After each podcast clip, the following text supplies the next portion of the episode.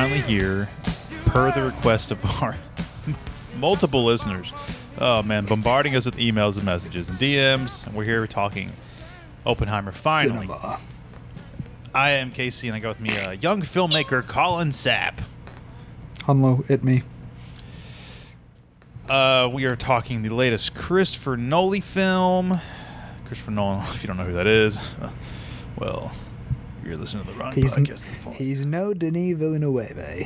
Uh, he's might be a little. Sure. Um, Oppenheimer, the story of American scientist J. Robert Oppenheimer and his role in the development of the atomic bomb, uh, based on the book American Prometheus by an author whose name I already forgot. I'll link it below if you want to buy the book. I guess we're not getting any residuals, but I'm a nice guy, so No. Okay, I'm not doing that. Um, so let's talk real quick before we get into spoilers, because my gosh, spoiler alert, we bombed them. Yeah, I mean, Uh, I guess before we get into real thoughts, real quick, uh, has um, I guess for me, Christopher Nolan is, I'm a Nolan, I'm a Nolan head, whatever you want to call it. Uh, Nolan Shill, if you Nolan will. Shill, there you go. Me and you have talked exhaustively about him. I, I, I freaking run a, a Dark Knight trilogy page dedicated to his freaking films, and I have for like ten years. No, that's ran by that's ran by Christopher Nolan himself.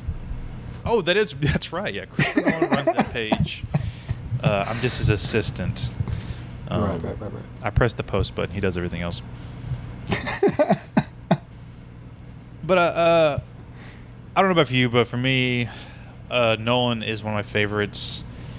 Uh, going back to, I don't know if I, rem- I don't, I didn't see Batman Begins in theaters. I know for sure I saw Inception and The Dark Knight. From then on, I've seen everything in theaters for, of his.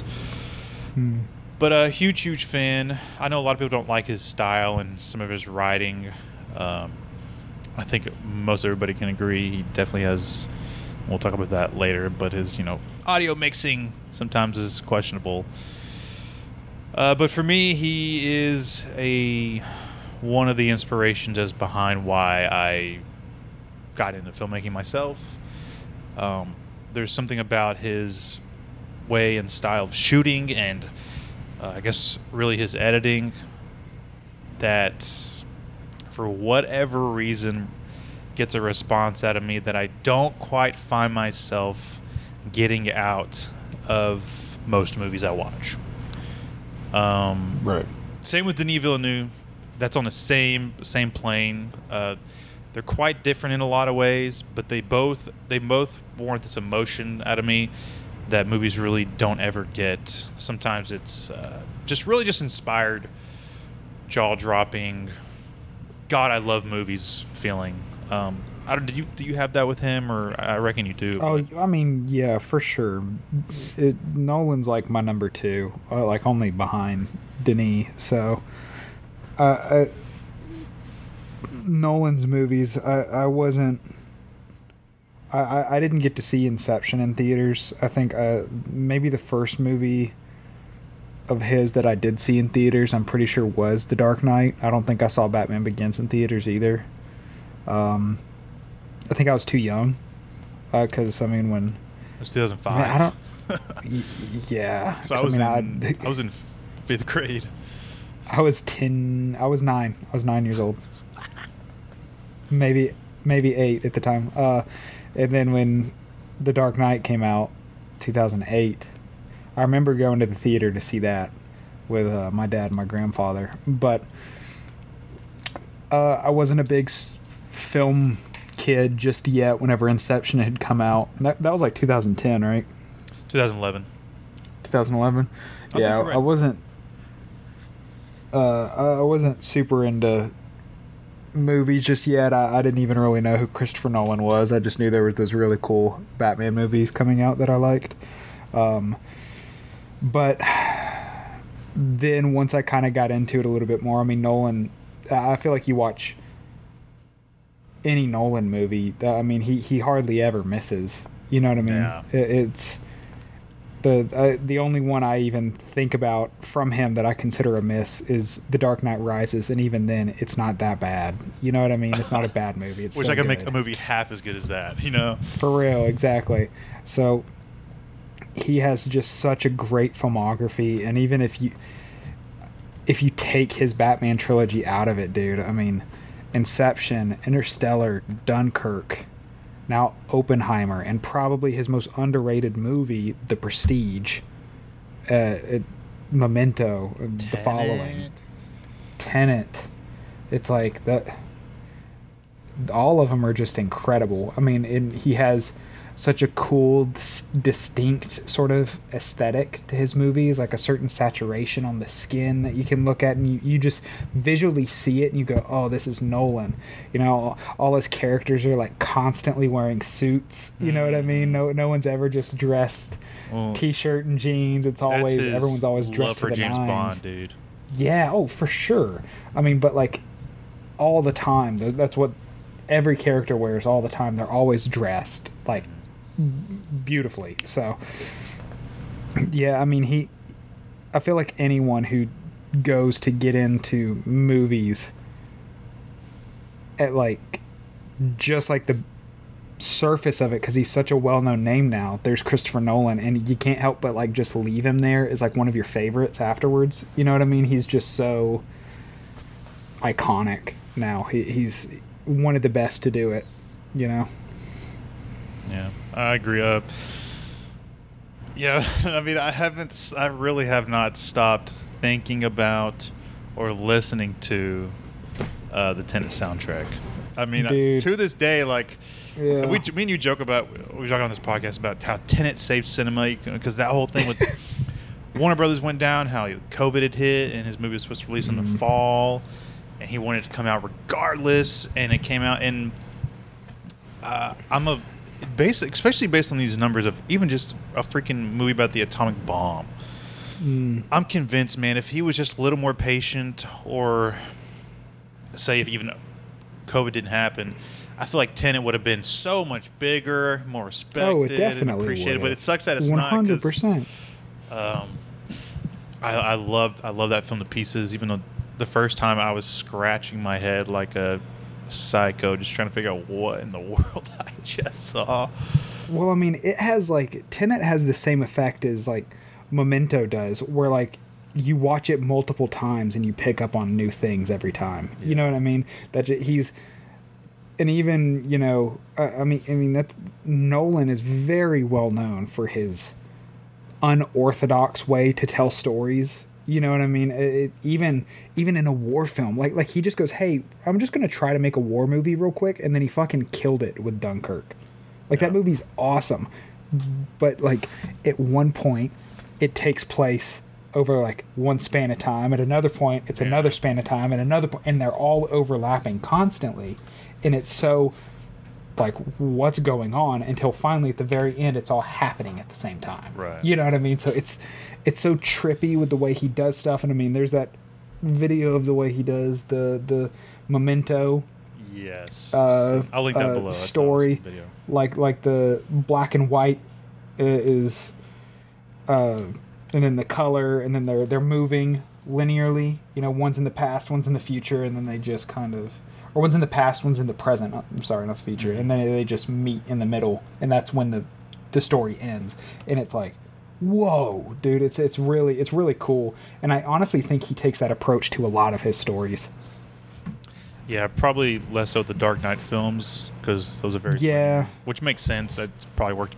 better that way for the most part. the, in those movies you got to consider like a batman movie that's more for a general audience Yeah. you know what i mean that's the his other movies uh, i think the batman movies helped blow him up Oh, because those movies are so awesome but like when he goes to make batman begins i think he had just made like like at that point it had only been memento and the following right uh, Insomnia. Insomnia. I do. I just had Des watch that the other day. I always forget about that. Al Pacino and Robin Williams. What do you think Um, about it? She liked it. it. It's a good movie. I feel like that's another sort of. Un, it's not like the best thing ever. I know it's a, a remake uh, of a Korean film. Mm-hmm. Uh, it's really good, but uh, he mean, he has some. He has a few shorts before following. Uh, I don't know if you ever saw Doodlebug. No, I didn't. I saw that one. Uh, there's two other ones I haven't seen, but yes, it's following Memento Insomnia to Batman Begins, and from there it's just the freaking races. Like, I was fixing to say because I mean, once once he did Batman Begins, I mean, I think I think this is an example of maybe something that uh, Marvel has tried to do. Because I mean, consider this is the guy who's for. He was in a time though, whenever like indie films were like the thing, you know. I mean, that was like the niche thing in, in Hollywood. They wanted to make those kinds of movies, so a bunch of them were getting produced out the ass. But I think you know they they take this director who's made smaller movies and give him this outrageous budget to go make a superhero movie and just kill it and blow up. And now that he has that name and reputation, he can make just about whatever he wants. You know what I mean? Uh, I, I think that's happened a couple times with Marvel going to people who have made these sort of indie movies, and even still, they're not indie per se. A lot of them have been Oscar winners. You know, they're they're targeting those people to c- come over and make. Hey, come come come over here and make the movie for us. But um, But in that in that perspective, those are still heavily produced, and Marvel still has a heavy hand. heavily produced. Whereas Christopher Yeah. Nolan can literally do whatever the hell he wants. I was gonna say he well, even then. I mean, that's when Batman Begins comes out. Shared universes weren't a thing yet. You know what I mean? That they weren't a thing until The Dark Knight came out, which was right when Iron the first Iron Man was coming out. And even then, we didn't really know that was a whole shared universe type deal. So, I, I it, it's cool to see like that sort of method actually work. I wish it still worked. You know what I mean? Uh, I wish more people kind of got that opportunity that he got to really blow up and make some really incredible stuff. Uh, I think there's a lot more people out there that are probably like him with skill. Uh, but yeah, Nolan's just the goat, dude. Yeah, but it's funny though because I'm being on film Twitter or FilmX now, I guess whatever the hell we're gonna call it. Um, I eventually, you Fuck you, Elon. eventually saw like that. Uh, at least I got to see more people's perspective on why they don't like him. I guess, and that was interesting. Mm. But for me, it's just at no point every time I leave, every time a Nolan movie is coming out. I literally put it on my calendar. I'm talking about it. I'm thinking about it like it's a, it's an event film because it eventually is now. Right. Um, but for me, it's like such a big deal. Like one of, I, I just, I guess, I guess I'm. I don't want to think I'm biased at any point because I guess we'll talk about this movie, Well, but I eventually. But I, I mean, uh, yeah. Well, I mean, we're, we're we're getting into it, but I mean, I think the, I, I think it's okay to say. I, I think a lot of people try to say, you know, that that being biased is bad, and I think in certain circumstances it is, but I mean. I'm gonna I'm gonna be biased towards a Christopher Nolan movie. I'm I'm gonna be biased towards a Denis Villeneuve movie. I'm gonna be biased towards a David Fincher movie, and I'm fucking lucky enough that we have three of the like we have all three of them putting out a movie this year. Oh my God. Assuming WB isn't and pushing anything back. and and like It's, Killers it's Flower honestly Moon looks amazing. it, I was like, it's re- it really does. It looks incredible. Um, it, it's it's really. I I think it's okay to say you're biased. I mean, those are those are our favorites. You know what I mean? That that's well, they, they, they um, built the reputation to where I can trust them and get excited. exactly. So I, I mean, na- like you, not- you can't really even think about the last time Denis Villeneuve like had a miss. Th- that's a joke. He never has. He's never had a miss. yes, no, I, I agree. But Um, yeah, I, I mean that. But it's, it's, it's not The like best of I the blanket best. statement and go, I love this movie. There's no problems with it. We don't do that. We have problems. We have problems with The Dark Knight Right. Rises or certain things and, you know, I guess his audio mixing. But um, there's things that may be little small nitpick things. But man, I, like I said, it's, and it, I guess because I've, uh, wow, we're getting personal here. Um, historically suffer with depression just based on things that happened to me mm, and I don't want to think, and I don't. I'm not saying movies saved my life. That's such a. I don't know if that's a thing people say, or it might be true for you. It is a thing. It is a thing people say, and it is an okay thing to Yeah, say. it's not absolutely okay thing You can say. say it. Uh, but I guess for me specifically, uh, it just made me feel like there was something more to than just that all the time for me. Like movies made me feel It's something. escapism. I don't even know if it's escapism. It's that there's always there's a we're so fascinated with stories, and movies just happen to be the best way to tell them. Um, I guess it just made me feel like I can actually do something with my life that I loved, and not feel and be this person that I was at the moment forever. Yeah. And for Christopher Nolan, he's done it to me tremendously in so many ways. So I guess, I guess I love you, Chris. Is what I'm trying to say now. This podcast. what I'm trying to say, Chris, is He's like, "What's a will podcast?" you marry me? right? I know you're married and have kids, but YOLO, bro. yeah. You taught me that. Be gay with me, Chris. it's 2023. 2023, bro. it's Hollywood, bro. uh, anyway, now that I'm done spilling my heart, um, quick nutshell thoughts. What'd you think of the movie? Uh, how'd you see it? Where'd you see it? When did you see it? I saw it in IMAX 70 millimeter, and I just about got off in that theater whenever I heard the. You could just hear it going in the back of the theater, and I'm like, "How cool is that, dude?" You just you don't get to hear that anymore. You know what I mean? So to just hear that reel going and that huge, huge screen the it's it's honestly like it, it, every time Nolan is the only uh the only filmmaker I think I've seen like IMAX 70 millimeter in because he's done it a handful of times now. Um and every time it's just stunning. It's gorgeous. Um I saw Hateful Eight in, in on film as well. I think that was like a 35 millimeter though. Uh, but I, I loved the movie. I think it it's fantastic. Um, I love as someone who's typically not a fan of black and white. I loved the use of black and white in this movie. Uh, between that and the color, you know, kind of memento sort of vibes, if you will, because he did similar stuff there. Obviously, different context based off the story, but um, I thought that was very cool. I think all the performances in this movie were incredible. Uh, Cillian Murphy is undoubtedly going to get an Oscar nomination. Um, I think this is going to be Nolan's first Oscar.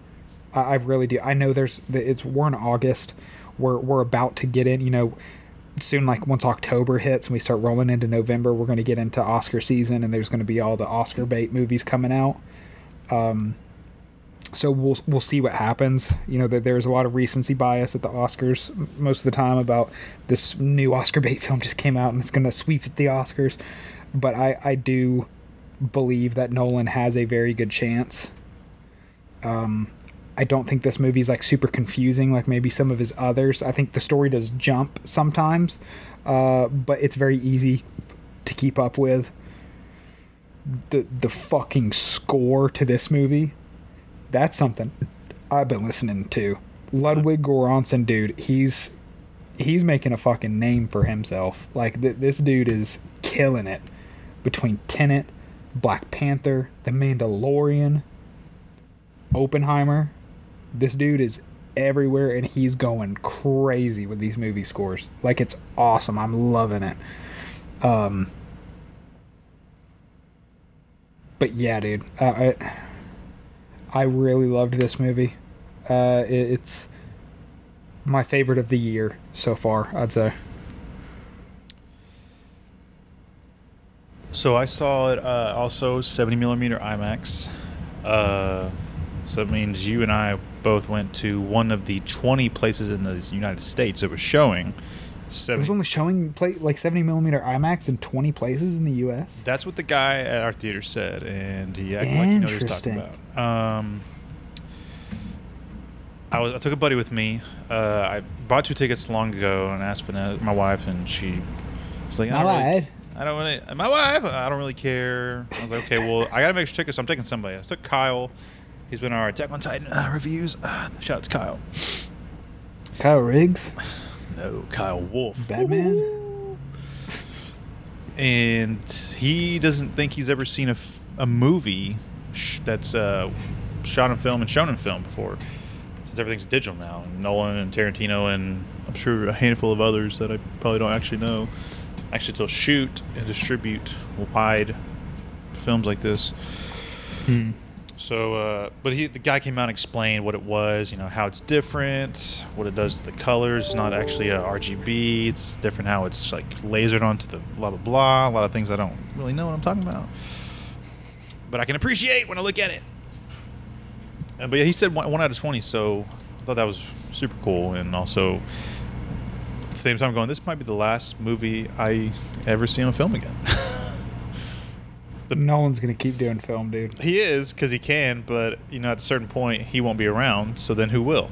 True. So, yeah, no, so yeah, if God forbid wrong. something happens to him, or uh, you know, he can't make films. It very well could be the last movie I see on film. And it's I just knew it was I was cementing it into my brain that this is important. This is an important uh, cinematic moment. Uh, the film uh, flies by. That was surprising, and I'm a guy who just recently has to pee during a movie, which I'm so disappointed in myself. I don't know if it's because I'm old. Why, dude? I think I, I. Okay, here's the thing. I drink a lot of water. I drink a lot of anything. Not Yeah. alcohol. Not alcohol. But I, I drink a lot. So I just am hydrated all the time and had to pee all the time. So I was able to hold it for all of Oppenheimer. me too. Uh, what I wasn't able to hold it for, and I was like, I genuinely like my body started hurting. I had to get up during Mission Impossible: Dead Reckoning Part One, Oh really? and it was right at like the climax too. It's when Hayley Atwell and Tom Cruise are like jumping through the trains. Oh. I was like, I'm gonna piss myself, and I just got up, dude. I was like half running to the bathroom, and thought I was about to just fucking come out. uh, there was a. Uh, we sat down. We got there early, and uh, a group of they had to be like teenagers or young twenty, like really, like probably like 19, 18 year olds. Uh, I think there was about six or seven of them. I didn't say anything because I just I was laughing, and uh, they were all wearing suits. they were all wearing suits to the, pre- I guess their premiere of. Uh, and I've seen that before, where people dress up like Nolan to go to Nolan's, or you know, dress up real classy, Yeah. like it's an actual Yeah. like black tie event, Yeah. and I think it's funny. I wish I uh, did that. Um, I, I think it's so funny people do that. Uh, yeah, That's just next level excitement. yes, it, it's it's it just makes it it makes it more fun. You know, there's yeah. the culmination between a movie finally coming out and the hype behind it, and it, there's just certain little point they both have to meet at to make something special, or, or what we call an event film. And Mm. uh, it happens rarely, and when it does, it's just fun. It's cool. It's awesome. It makes you love movies again, even though you feel like there's a dry spell in between these things sometimes. Right. So um, I thought that was so funny. But the film, yeah, shot beautifully. Obviously, Hoyt van Hoytema. Um, why is he not a household name, dude? I think his name's. I guess not, not even a house. I mean, no one, no one's. I guess really a household name. I mean, like Roger Deakins isn't a house. Like, but I mean, like amongst like the film community, why aren't people talking about Hoyt van Hoytema? I've seen them talk a lot about him with Nope. I've saw, I've seen a lot about Nope as well, but I just feel like that man does not get the appreciation that he deserves. I mean, that he's he's been working with Nolan since what Interstellar. Yeah, Interstellar was the first. You know, after Wally Pfister retired. Yeah, I mean, like, dude. And I'm someone who I actually, and we I, I made this comes to you. I appreciate Wally Pfister and what he did and how he shot. I really enjoy that simplicity, but there is something different that Yeah, Hoyt brings to the table that is with mixed with Nolan's writing and style. It is. I don't know what kind of word to use that I'm going to use more often in this film or when I describe his movies, how much I love them, but it's mesmerizing. It's beautiful. Yes, it's dude. fill in the blank. dude the the shots at the beginning of this movie with like the rain hitting like you know you see oppenheimer looking down at the puddle on the ground and the puddle you just see all the dots hitting against the the uh, the rain hitting against the puddle and it's making like those little circles they almost look like explosions on the ground Mhm. you know what i mean and it's just like then it cuts and you see the whirling of the neutrons and stuff like dude. It's so. Which I, I want to know how they did that shit, dude. Because apparently there's no CGI in this movie. Yeah, that's. I wanna see a making true. of. That's, that just can't. There, were- there was like CG. Uh, there was a, a good handful of uh, artists in the credits that were CG artists. Really? Yeah. I mean, you ha- you have to. That's what I was thinking. I was like, there's no way none of this is CGI. See, I, I don't know about. I just don't know what. Yeah, there's there's a whole visual effects by. Uh. In the cast, so I don't know.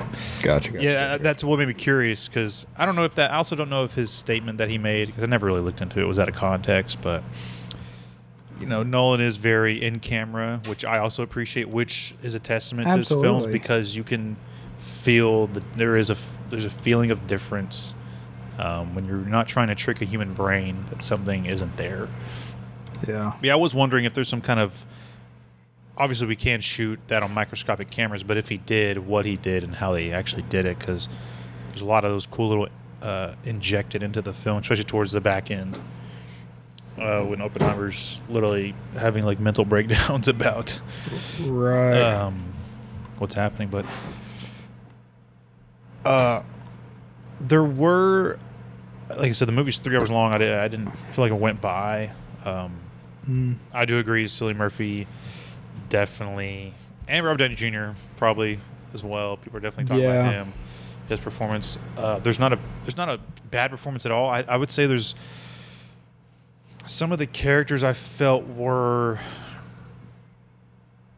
poorly realized. Maybe is the term I would say. Uh, or that I, I didn't think just, I didn't think added as much as the movie thought it did. What do you mean? Like who? Florence Pugh's character.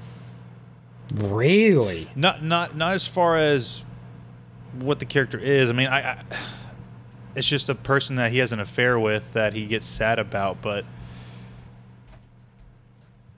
and, re- and really, I guess Kitty, Emily Blunt's character as well. She her personality just felt like alcoholic.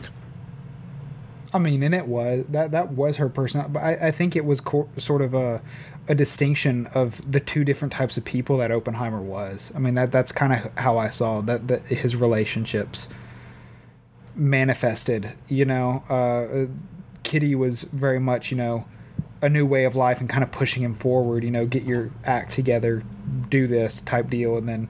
Florence Pugh was more of what his liberal lifestyle was, you know. It's and also Florence Pugh's who he really like. That that Jean was like who he really loved. You know what I mean? That that's. Uh, but yeah, I mean, I, I I felt like both their characters were pretty, pretty well realized. I mean that, I I felt like they served a purpose, for Oppenheimer. Um, you know, I mean, it was more of a personal aspect for him on top of everything else that was happening. You know what I mean? It's just one thing after another that he was dealing with in his life. And also keep keep in mind, I mean, this is isn't necessarily, you know, just a story Nolan is creating. This is all supposed to have happened. You know what I mean? So it's just he and he's telling you don't want to tell someone's life and leave out such a pivotal part of of their character, you know, cuz I mean if after it spoil big spoiler alert, it after Jean dies and kills herself, I mean that he changes. You know what I mean? That there's a lot's happening. That Jean dies, the the bomb is tested and gets sent. You know what I mean? And it, it, it it's he begins to spiral in a way. He, he his outlook on everything is just very. What have I done? You know what I mean? So. I think that. I. I can agree a little bit more with Kitty, but I think Jean Tatlock's part in who Oppenheimer was was pretty pivotal. Uh, like, why does all of her scenes have to be with her with no shirt on? Like, Yeah, I, I mean, I didn't understand. like that, that that's where it's like, is she here for to sh- to show off or? And then there was that. I'm sorry. I, this is the part where like, I actually actually didn't really like this moment where they're ha- they're having the sex and They're having the sex. He said. and she they're talking about books and he's she's making him read a book that's in a different language Mm. while she's while they're having the sex and he's where the, the line comes from I am destroyer of the worlds I am death bro I thought that moment that took me out of the movie and that was so cringe in my really? what, what was the point of that to I- I mean, make I him read this it. book make him say the, the line that it, that's he's known for and then pounce up and down Florence Pugh and action like it just it, for me it just did nothing and I, that was like why is that so that was such a cringe moment for me Interesting. like wh- why what is the purpose of him saying that line No, I mean like and like I thrusting I- up and down Don't get me wrong. Like Murphy I hear what you're saying. I, I agree to an extent, but I. Like, what does see it do to the characters besides make her look like a weirdo? Wants him to read a, want him to say "I am but I mean, I, I okay. I think you're you're looking at it on a very surface sort of aspect of like this is what's happening in the scene. Yes, they're having sex. Yes, he reads that line in the book. But when he tells her to read that book, you see he's kind of like, ah, okay, like I'm going to read it. But then she's like, no, read this line. In the way they look at each other, and there's that level of intimacy that's they're falling in love right there. You know what I mean? As while he's saying, he says, yes, the- "I'm the destroyer of worlds." yes, but look at the fu- I'm, I'm Bro, you, I understand what have you're that like saying. in a different. Look at the done it in a different performance way though. that you didn't have to do it like that. It just, uh, I don't know. It was that was such a silly way to portray Listen, two people falling the- in love. I, I'm that that's the process. Sometimes it happens in really weird ways, I guess. But I I get it. I saw the scene too, and I was like, that's an interesting line to read in this moment. Like I I definitely had that thought, but uh, and I was taking the moment for what I thought it was, and that's them sharing something super intimate with one another. And maybe that's why Florence Pugh is and even Cillian Murphy, granted we never see his dick, but there's a couple scenes that he's just naked sitting there cross-legged in a chair. But maybe that's why she's naked and he's naked is just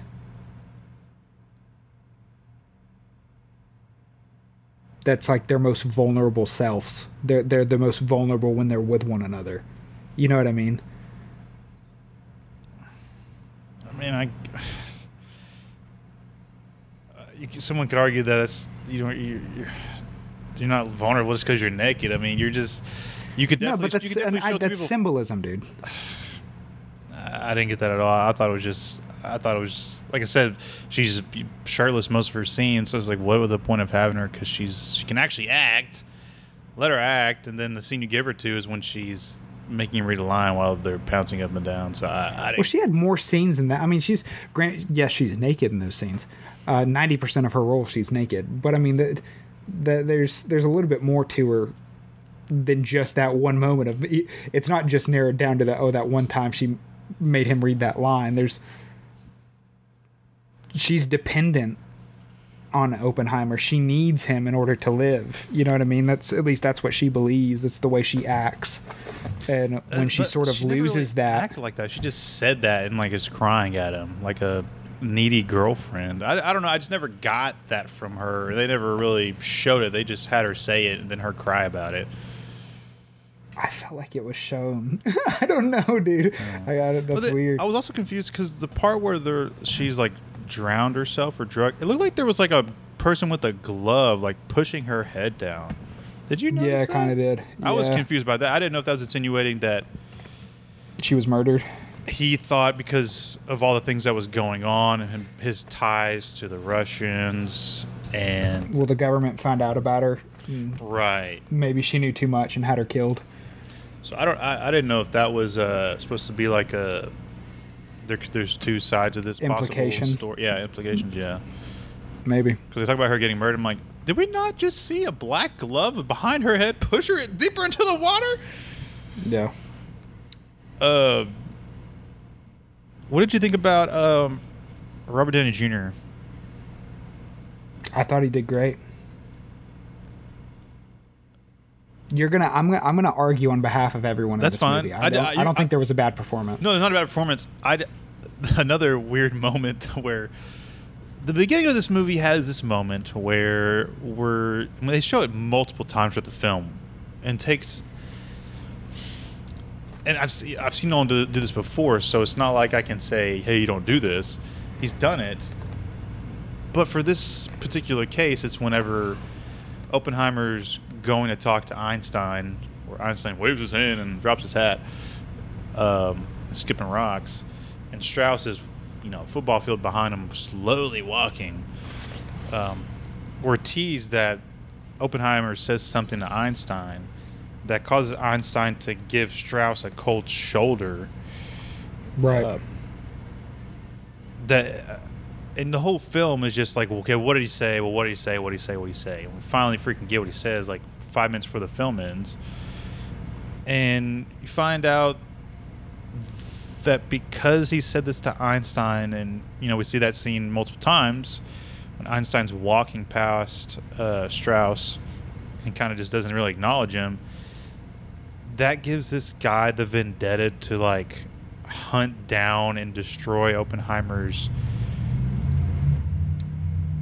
entire history and career because he said something to Einstein that made him not like Strauss as much as he wanted him to. Yeah. It's called an ego, my friend, and people will do anything if they got a big one. If it, if that's what actually happened, then obviously, which, but Well, that seems to be actually what happened because if I think Nolan said what's in color is Oppenheimer's point of view and it's subjective. You don't really like it's it's it's not really uh it might not be 100% accurate, but what's in black and white is factual. Ha- like it happened. That's what happened. And I mean, you get that court hearing where you know, Rami Malek there at the very end just goes, boom, this happened, this happened, this happened, this happened. And it pretty much confirms all this other stuff we've been seeing throughout the rest of the movie. But like I, guess for the sake of the movie to have that kind of pivotal moment where you're teasing it multiple times mm-hmm. i feel like in order to I, I don't know it just wasn't a it wasn't a special reveal like i thought it was going to be or maybe it should have been a different moment that he showcased and teased throughout that that's the pivotal point. That it can't be a different moment because that's the moment that changed Strauss. i guess it, but also uh, that scene was in color It was in color and in black and white. But the rev- that moment scene where he tells him was in color, so you don't even know Right. if that's hap- happened. Like, We don't know if that's actually what was said, and we never will. The only two people that know what was said did- in that moment is do we- Oppenheimer and I. just because Nolan said that actually happened, does it, did that actually happen, or did you just write that into the movie? I have to look I that up think because I really what don't know. Was in the book.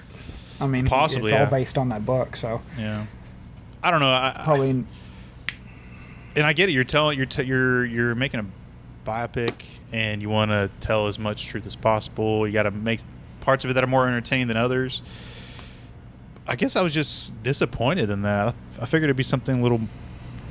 I don't know. I felt it was more of a significant moment of this is the moment that Strauss, from that point forward, has dedicated to most of his career, and that's destroying Oppenheimer. And that comes from a moment that didn't even concern him. Yeah, I guess. Yeah. the whole movie we get to see this huge inflated ego for Strauss as he talks about he's worked his whole career now he's going to be in the president's cabinet he's going to do this he's going to do that you know amateurs strive for the sun while real power stays in the shadows you know what i mean it, it, this guy who thinks he is the end all be all he's figured it out he knows how to play the game no he doesn't he actually doesn't know anything he he's a, a huge chunk of bullshit the entire movie. That's all he is. He's a fraud for better or worse, you know. And I mean, I think that that characterizes that single moment can put him in that category of this is a man with an overinflated ego who uh, a narcissist. He can't think past himself. No. Maybe Einstein didn't look at you or acknowledge you because he just didn't want to look at you or acknowledge you. I know. uh, Maybe I he just the- didn't sake of- talk, bro. For sake of a movie, I don't know. I, I maybe because Nolan's so maybe I'm so used to Nolan revealing a moment and opening and pulling back the curtain and going, "This is you know with Prestige or if it's Inception." Well, I, th- I think that I mean, like that's I like I said, I see that moment. and Go, wow, he didn't even mention him. He didn't even talk about him. That's and what- yeah, this is the links this guy goes to. That's that's crazy. and I looked at it and I go, "That's why we had this whole other hour of this film because this like this is stupid." Yeah, I, I didn't see it as stupid at all. I mean, it's stupid as far as what a dumb circumstance to make a make a big fuss out of nothing. Right. Uh, but I guess by that same token, because we go to the, uh, well, I'm going to try to revoke his security clearance. Uh, I, I, I, I didn't care that much about the security clearance part. I quite frankly, they didn't really explain well what the hell that even does. Like, okay, what if you revoke his security clearance? What does that mean? This isn't a working visa; it's a security clearance. So he just can't work with the United States government anymore, or that's supposed Yeah. to make me feel like tension. I don't know. I was pretty tense for most of the movie. But like what like what why why what is a security clearance and why do we care so much for an hour? Because it's out of his hands now. He had some level of control when he had that security. Like he could keep his hand in the pie. You know what I mean? He he he had some sort of stake in it. But now what he has essentially spent the last I don't know how however long working on this bomb for them creating this this new form of science, fission, fusion, all this stuff and now it's just completely out of his control. He can do nothing with it, and they own all of it for the rest of forever. It's theirs. So what does the security clearance do? How does he? It takes his hand. It takes his hand out of it. He can't. He doesn't have the security clearance to even go and develop his own work, to research his own work. Any papers or anything that he has belongs to the U.S. government now. He doesn't control that anymore. He- uh, He, doesn't have the ability to own that, and they can take it, develop it, change it, do whatever they want with it. He has created the most powerful destructive weapon in the world, and he has absolutely no access, no say, or whatever as to what happens with it. All he can do now is just be like,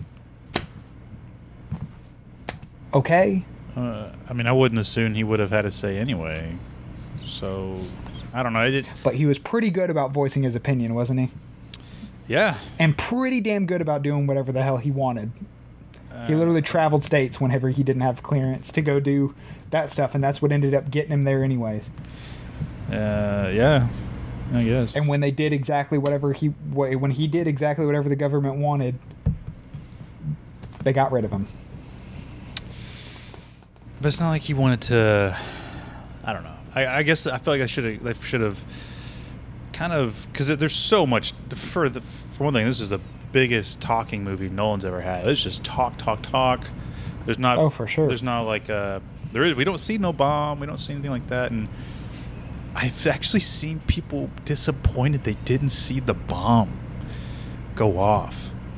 It's like, That's dumb. well, I think if you see the bomb, it ruins Oppenheimer's point of view. Yeah. Opie didn't see the bomb. Yeah, well, yeah. So, but it's also like, do we really need to like? How are okay? Here's here's the problem. You want to see the bomb. That means we have to showcase us bombing and killing over a hundred thousand people. So how do we do that and still somehow make it I don't know artistic and entertaining?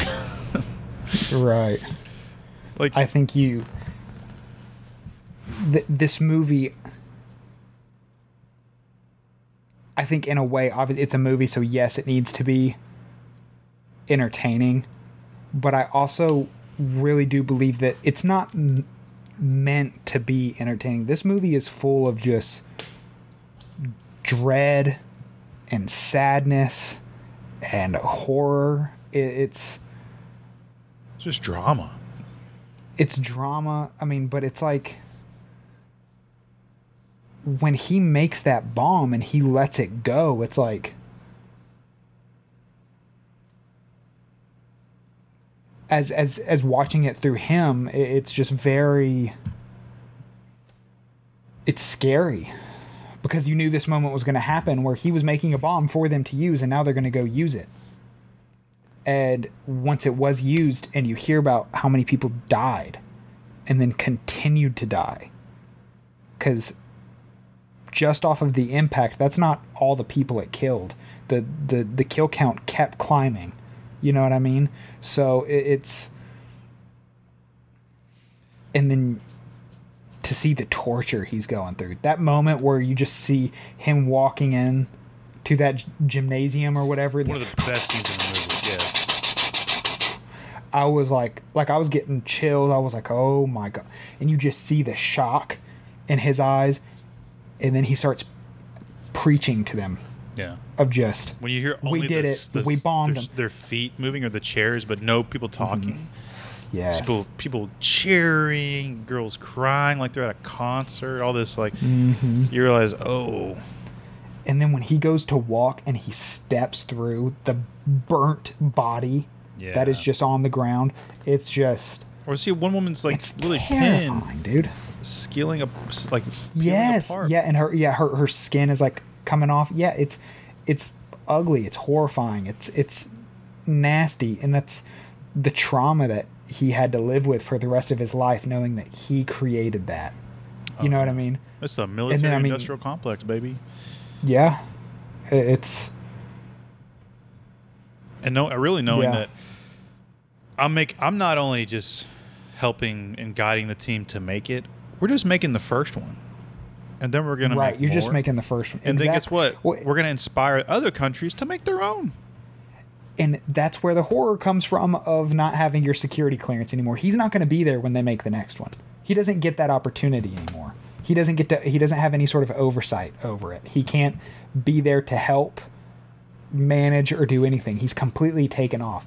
They have they have the process of how to make it now. They don't we don't need you anymore. Oppie, you're done. We get we can make it now. You gave us the instructions. So you're, but you're saying that more clearly than I think the movie did. Well, but it. I'm saying it clearly, but obviously I'm getting it from somewhere. This is just my general understanding from watching. The, I've seen the movie once, and Yeah. it's been a, a week or two now. It's that that's what I got out of the movie. That's what I was understanding from it, at Right. least. But uh, I guess I guess maybe because we live in a different time, I go, well, yeah, it's the government. You give them power, they're not going to want to ever give it back. You give them a little bit of your freedom, which could be anything. They're never going to get that back. They don't want to get it back. Right. it means they have less power over you. Eventually, they want to be able to rule over you completely. They have less power over you, but we also have to consider in context of. Because I, think the government has always been that way, but you also have to consider in, in context of the time that Oppie was living in. You know, there's not only is it you know earlier back in like the 40s and 50s and stuff, but it's excuse me. Um, it's also in a point when it, it during World War II and like after 9/11, America is very much that there's we're being affected. You know what I mean? In a way, and granted, in World War II, there was. I'm not. I'm not even going to get into that. But like, we we had something to like unite behind, and Americans, Oppie included, who even earlier in the movie puts his political opinions aside because he knows other countries are already working to create this ultimate weapon. So he knows he has to create the ultimate weapon first because there has to be a chance that they can use it before the Nazis could. Right. You know what I mean? And I think that's what kind of pushes him to that point of like, okay, I'm going to do this. Because I think him as a liberal, as someone who believed in communism, he already had that mindset. Of he knew the government's shady. They're they're gonna fucking do whatever they want. You know what I mean? He he knew exactly what was gonna happen to him. I'm pretty sure he acknowledges it earlier in the movie of he's just gonna be discarded once he's done the work for them. But there's that, like I was saying, that common enemy of he wanted to make sure that the place where he lived and the place he called home and the people he loved were going to be protected. So he did what he thought he had to do in a time of crisis. So I, I think you know it even in that chance and even in that in that mindset of like I know that this is what's going to happen to me you have to take that risk to be like hey I'm going to I'm going to do this to for the betterment of me for the betterment of my country to make sure that we can still be around you know what I mean Yeah.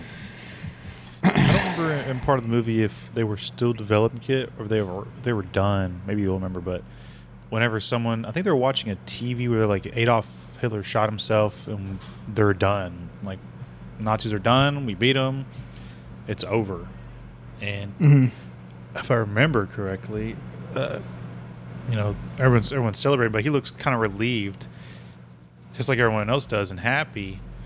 Maybe I'm making this up, but if I remember correctly, uh, you know, maybe he's thinking, "Oh, now we don't have to use the thing anymore," yeah and they're like, "Well, or might still use it." And he's like, "Well, where?" And he's like, "Well, we can't tell you." and that's where more of the fucking tragedy comes in man Yeah, because the war is over and you can tell the US government is pressing him because they it's it's almost as if they're trying to make him believe that Japan is a real threat you know but in all reality and as people who were, were here now we know what was happening back then Japan was losing we we we bombed them for literally no reason like that yes, you know, Pearl Harbor and all that shit happened. That was horrible. But like, Japan was on their way out, dude. They're, they we would have beat them without an atomic bomb. You know what I mean? Yeah. It's almost as if the atomic bomb was just dropped to be like, we did it. what I tell you? Yeah, What I tell you? right. And it's it's just it's a scary thing to think about and i can't imagine being the person who actually made it and created it and has had to live with that devastation knowing what he had done and what he created. And i think that and i, I think that's what i kind of get my perspective of. I don't know if this movie's supposed to just be entertaining in a way of keeping your attention as much as it's saying as much as much as it is is a warning it feels like of the con- it's all about uh, Oppenheimer dealing with the consequences of his actions and it, it's you know when we, you you mentioned your your guys who were all dressed like suits whenever I got to the theater um my whole row is filled with dude bros who are just already seated, you know. And uh, I'm sitting on the very end. I only got one person next to me, and this dude looks up at me, holds, holds his fist up, and he's like, "What's up, bro? You ready?" Gosh. And I was like, "Y- "Yeah, dude. Yep." And the movie ends. I'm the first one out of that theater, man. I go, I take a piss. Line, you know, bathroom super small at this theater, and, and there's a line forms, and I go to walk out, and the dude, that fist bumps me. He's right there, and he's like, "Dude, he goes." He, they're all talking. They're like, "Oh, the movie is so awesome, dude! It was so cool. You know, did you see this part, dude? When that fucking when they tested that bomb, it was so sick." You know, I'm sitting there washing my hands, listening to it, just kind of like, just kind of rolling my eyes, you know. And as I'm walking out, the dude's like, "What did you think of the movie, bro?" And I'm like, "I thought it was kind of sad." and he just goes, "Sad," and a couple of the other dudes kind of giggle and stuff. And I'm like, "I think you guys missed the point of the movie." And then I just kind of walked away. It's it. I don't think this is supposed to be an awesome movie. You know what I mean? I, I, I think it's this movie had a lot of weight and i think if you talk about it from a movie perspective and like on a technicality level of the way it was shot, the sound design, the acting, the direction, the editing. It's all to the nines, dude. It's it's it's awesome. It's great. It's one of my favorite Nolan movies. But it's not i don't see it as something that was supposed to be just this awesome entertaining thing. It's very sad. It's very somber. Atomic bomb, hell yeah, brother. right dude. It's it's like and i feel like that's that's just so american right? Of like they're going to see this movie and they're like fuck yeah we did that shit. Like, it's bro, like did you not see the scene in the gym? You're doing that thing right now. right yeah. Like a the, you you really just don't get it do you? Like American I mean- Prometheus, literally giving is about giving them the tools to destroy themselves. yes That's what the whole movie's about, and about one man who takes all that responsibility because he is uh, responsible for spearheading that department and that camp, La- camp uh, Las. What was it? Las Colinas. That doesn't sound right. los alamos Los Alamos, yeah. Um, uh, dude, we got Cillian Murphy on the back of a horse. Makes me want a freaking western from Nolan. I don't know about you, but dude that'd be cool some Red Dead Redemption, baby. Uh, no no, he can do better than that. Um, so Hoyte Van Hoytema score, uh, the grading. I love the big loud moments too. That's one thing I love about Nolan's movies. They're loud as sh- and I love loud movies, dude. I love the loud moments. My favorite movie, my my favorite moment in this movie was so quiet, and it's when they do the the testing of the bomb, Trinity test. dude. Yes. Whenever they're sitting there, and the, the music, the dun, dun and it's just dun dun, and it's just going. Everyone's making their little him, pallets and getting popcorn. dude. Yeah, fucking. Josh Peck sitting there over the little switch, you know, he's, he's all like nervous and you see it just ticking down, down, dude.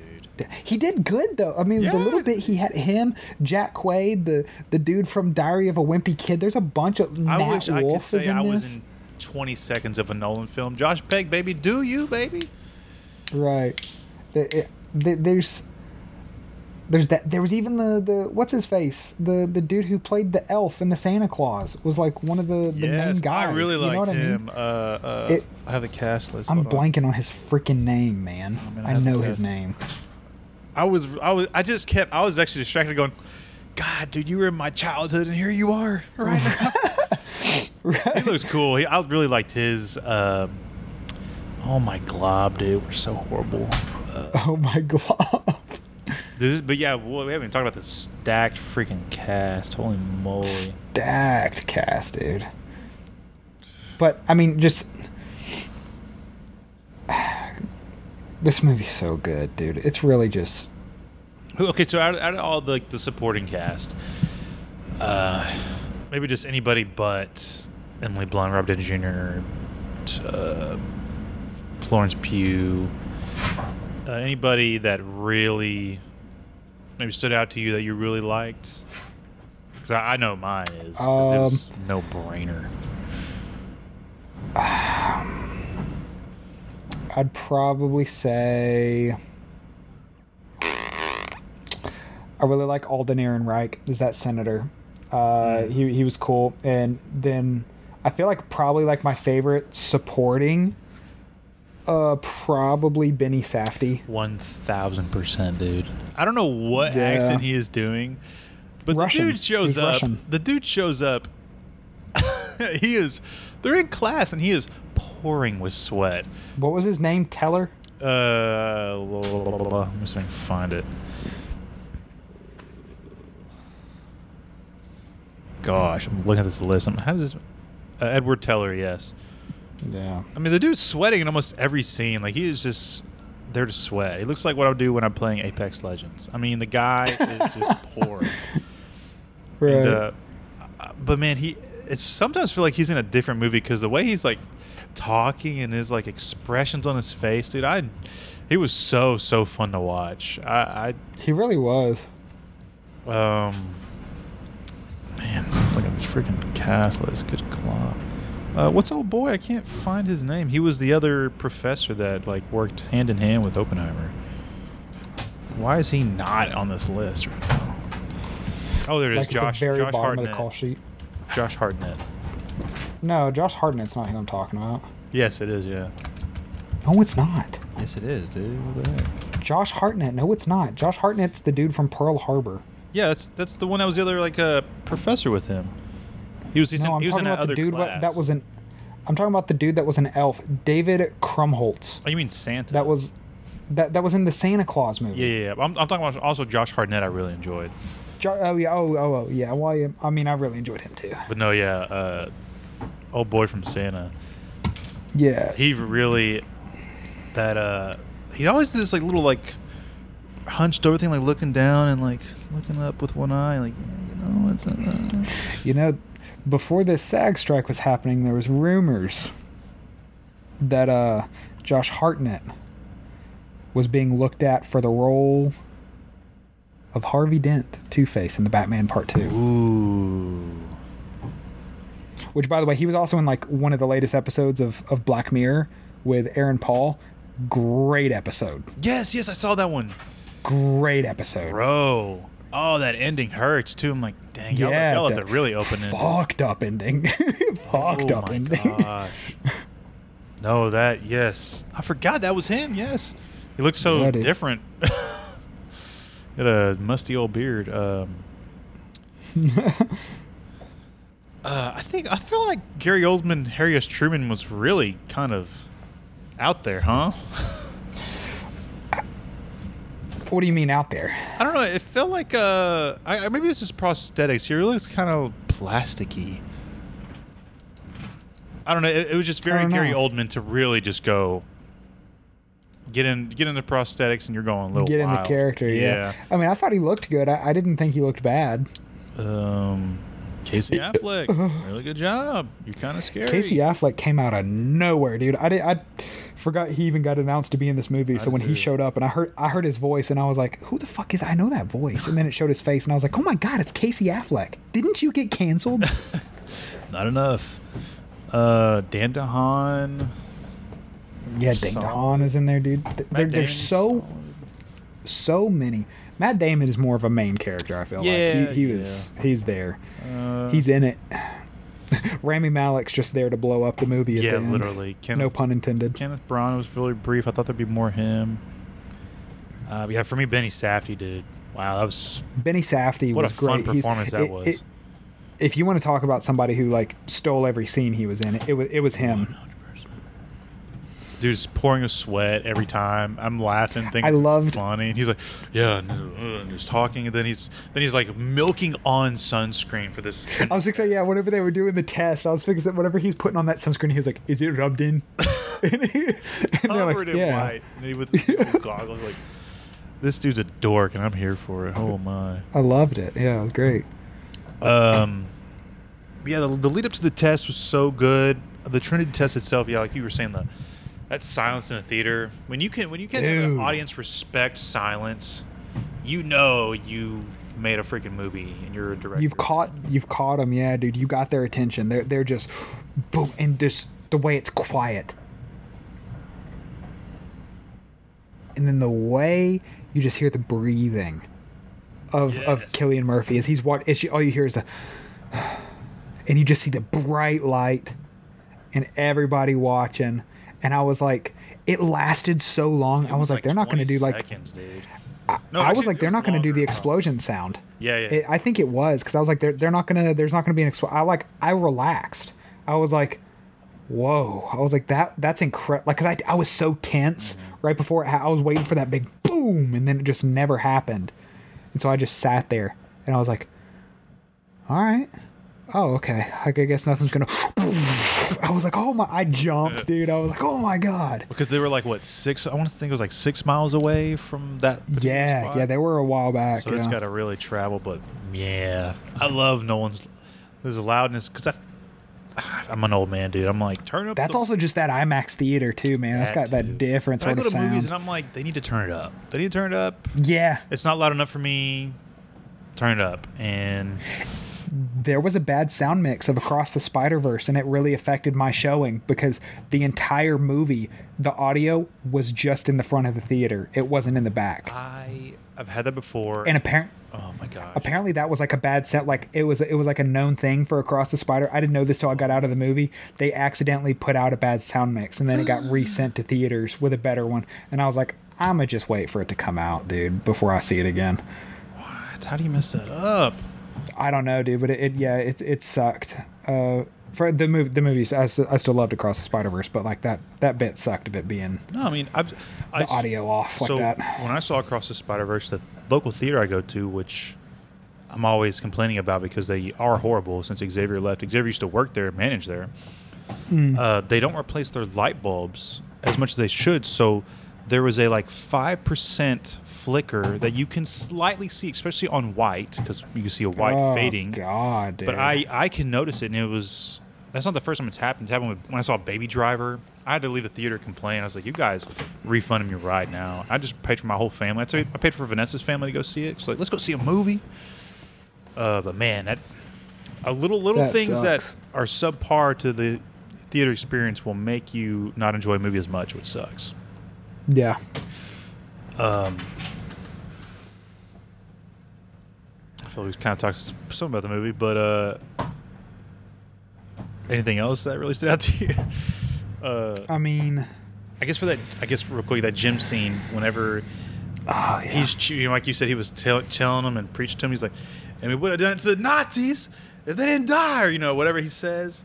It's like, Mhm. wow, we've. I don't know. I guess I just never really thought about that. I was like, oh yeah, that was for you guys. We just did it not to you guys because you guys are dead. yeah We probably would. I feel like that would have been showcased. Hey, we're gonna blow up Nazis in this next movie.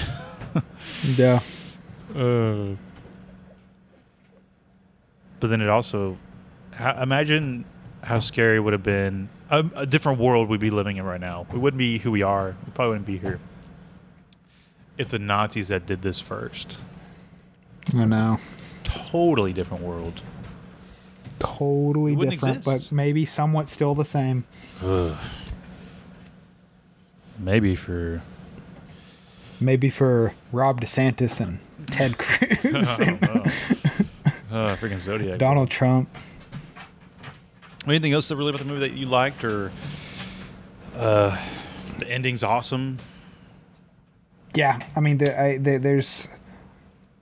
I thought it was great. Uh, ge- it- it's it's satisfying to see someone like a, is as big of a douchebag and who dedicated their life to ruining another person's life get get what they got coming. You know what I mean? Yeah. Obviously, Strauss is he didn't get into the cabinet. That does not mean his position of power was taken away. He was still very much a man with power in the government.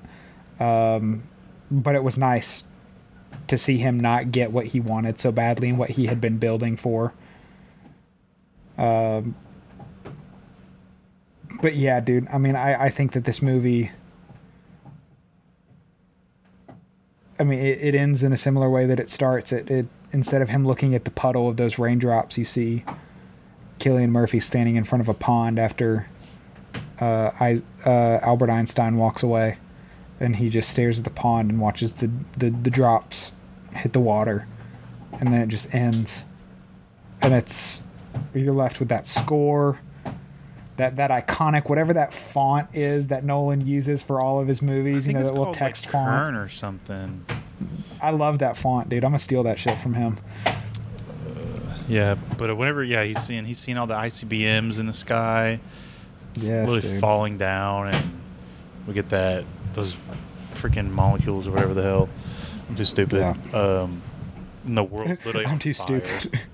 yeah. hey, I know I know Yeah. when it's true. Okay. God, dude, I, I, to go back to that Trinity test real quick of how scary it was just to think about, you know, like we're here now, we know how the test goes, but to think that all they had back then was a math equation that said that the chance was near zero, but there is still a chance that when this thing goes off, it ignites the Earth's atmosphere and kills everyone. And they went, okay, yeah, let's do it. How crazy is that? Could you imagine being in that scenario of like you're about to te- you're about to test something that could destroy the world?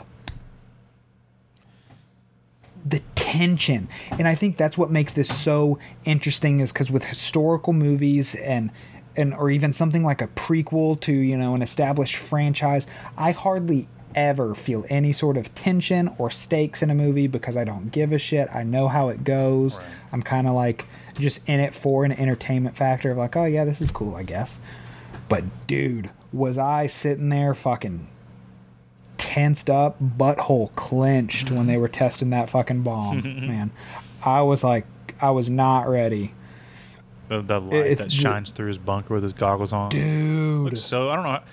It's probably some simple lighting, then but he it, sees again, it. he just makes it look so cool on screen. I was like, say, you know, it's just probably a couple LED panels, and then just boom, turn them on. Yeah. That's all it is. You know, it's it's it's way too much. It's com- it consumes him, and he sees that forever Mm-hmm. now. Anytime he thinks about that bomb, it's just bam, that light. Uh, a great movie, Nolan. I hope you get nominations, and I hope you get your first win, man. I, I think it's I think it's well deserved with this one. Uh, I think this movie's absolutely insane uh, for making as much money as it has. Almost almost half a billion worldwide. I, It will I was it will pass say, that.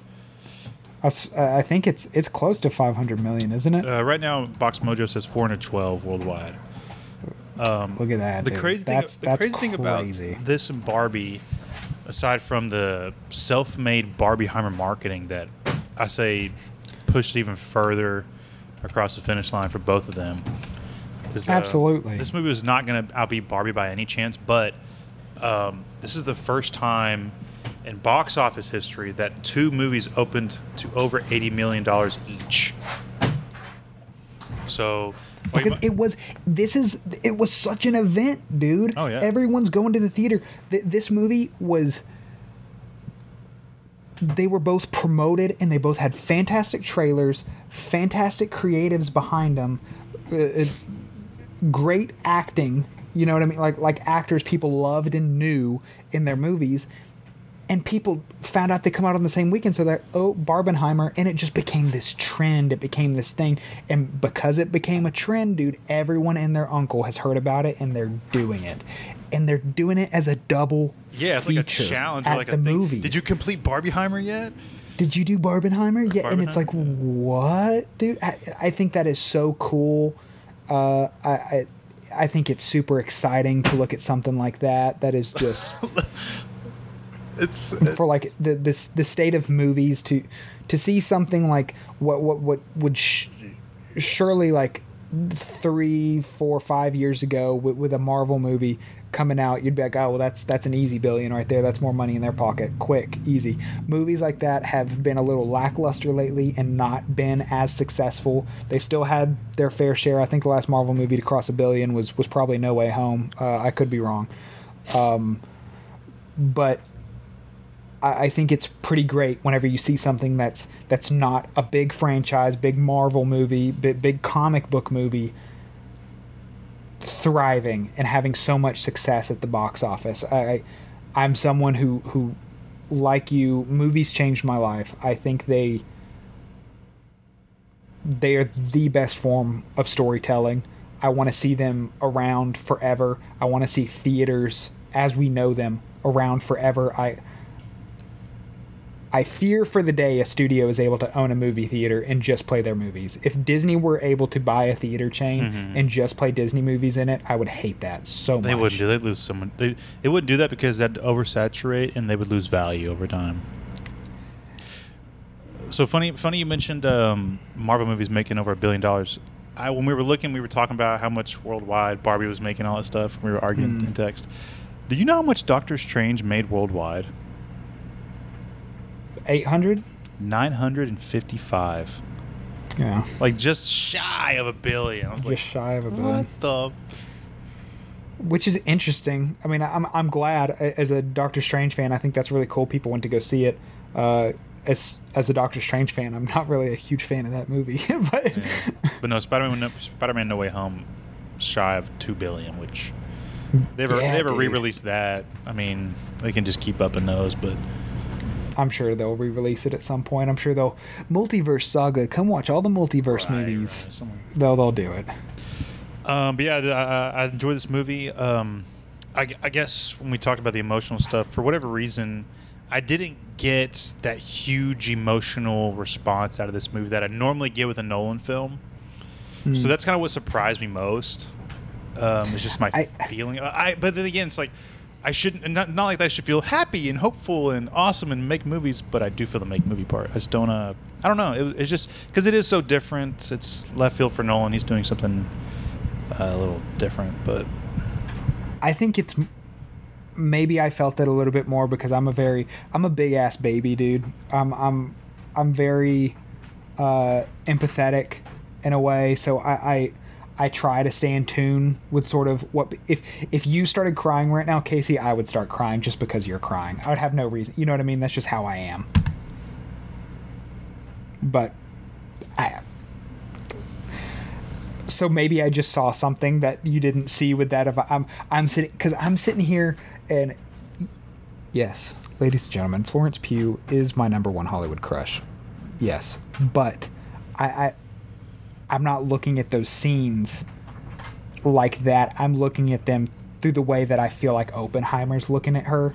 You know what I mean? That's and as somebody who's so invested with story stuff, I'm trying to read and see what the characters are doing and what they must be thinking and what they must be feeling.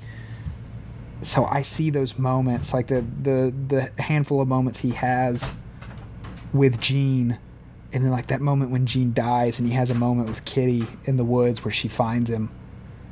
Those are really big pivotal moments, I think, for Oppie yeah, for different reasons. That's a great. But I mean, it's a great moment because she has that great line where it's like, just because you finally feel guilty for the shit you've done doesn't mean everybody else should feel sorry Mhm. for you or whatever she said. That was like, damn. Right, and then that comes into that, that and that line has so much more weight than I think anyone realizes because yes, that's in context of the relationship.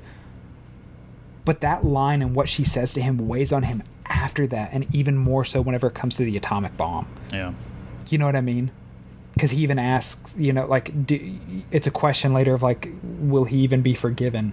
It's like I doesn't matter. I don't know. because he doesn't forgive himself. exactly, He's his demon's his own inner demon. exactly. Yeah. So it, I I think it's, and I think it, that's that's how he feels about Jean too, because he believes that if he had been there for her, nothing would have happened. Yeah. So are you saying I'm not empathetic? Yes. I, I, I think I really, though I, I guess so. This is a sad fact that I because I looked it up after the fact. Uh, Ten years after he died, his daughter committed suicide. Oppenheimer's daughter. Yeah. Uh, yeah. Damn. Um, so I think maybe because for me, Nolan really is good with that family stuff, and Mm. maybe it's different now. Like I'm a dad, I probably would have liked to see a little bit of that dynamic of I literally made the world a unsafer place for my children. yeah. Even though he, you know, we know he's thinking that and he's feeling that, but we don't really get a lot of the kid dad dynamic stuff. I was gonna say, I mean, he kind of has the kid, and then just Yeah, just it's like you know the kids at home, but you don't really. Yeah. Uh, if Kitty's not in the scene with the kids, then the the kids aren't Yeah, around. and he has more than one. Uh, but I think that Yeah. I think that would have been a cool. I mean, you have three hours. God, you could put another two second minute scene in there about where he says Yeah. something like that. Because, but again, I don't.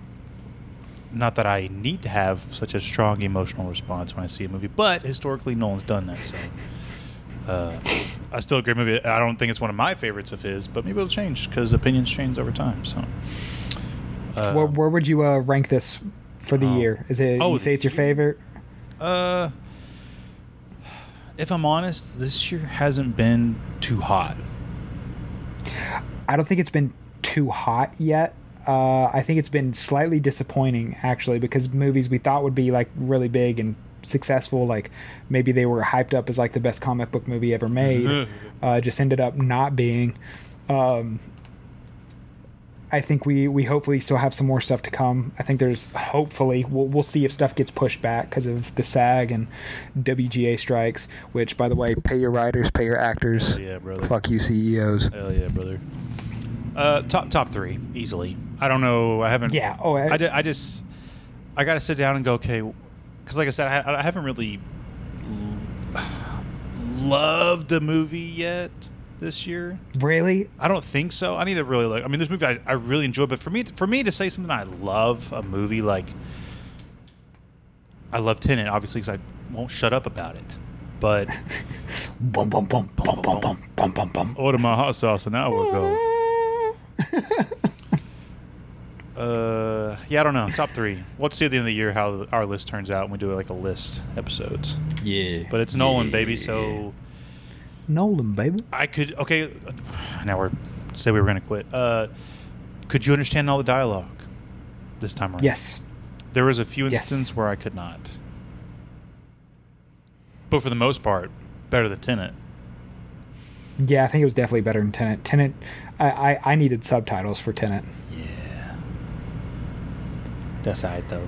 I still love it. Yeah.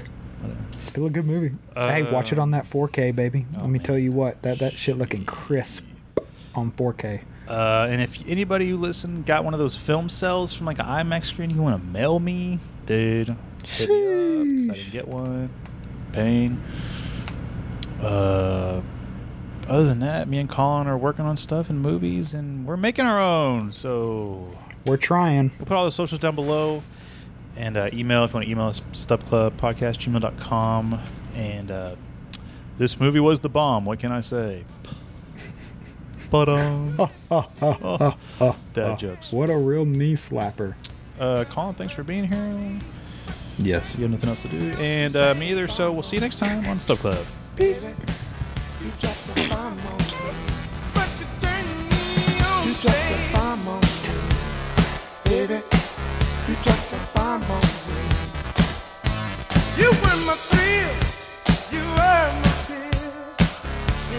bomb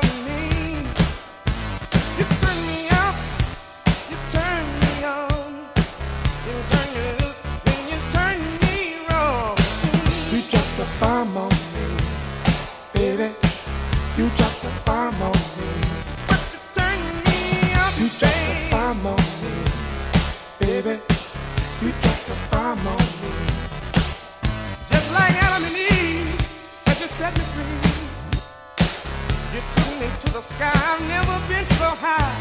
You were my